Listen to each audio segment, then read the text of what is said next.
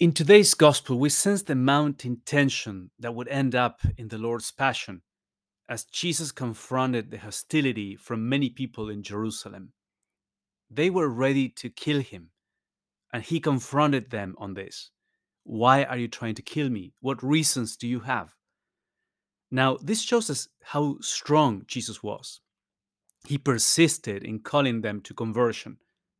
And while many would say that human discourse is only a facade for shady goals people have, it seems that Jesus kept using and trusting reason as a way to arrive at what is true and just.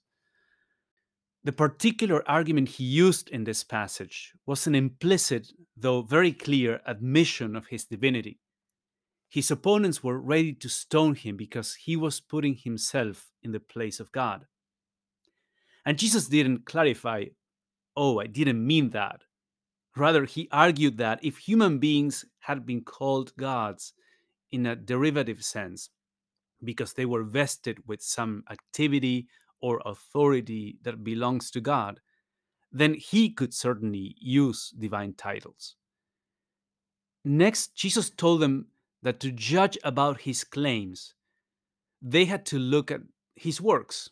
And by works here, we should understand primarily his miracles, the signs of his divine power, but also the kind of life Jesus led, his character.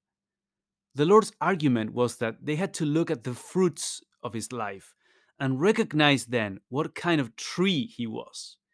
If the fruits pointed to a divine origin, then they shouldn't refuse to believe in him. But as he says elsewhere, the reason many didn't believe in him was because their works were evil. Their judgment was morally compromised. But they would not admit that. They said, How can we be sure?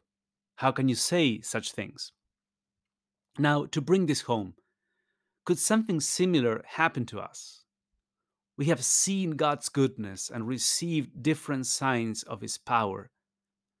But we may find ourselves still questioning or doubting because we find some aspect of conversion challenging, or because we may struggle with feelings of inadequacy or lack of motivation or anger or passions that get out of hand, or with something that didn't turn out the way we expected or some other personal struggle.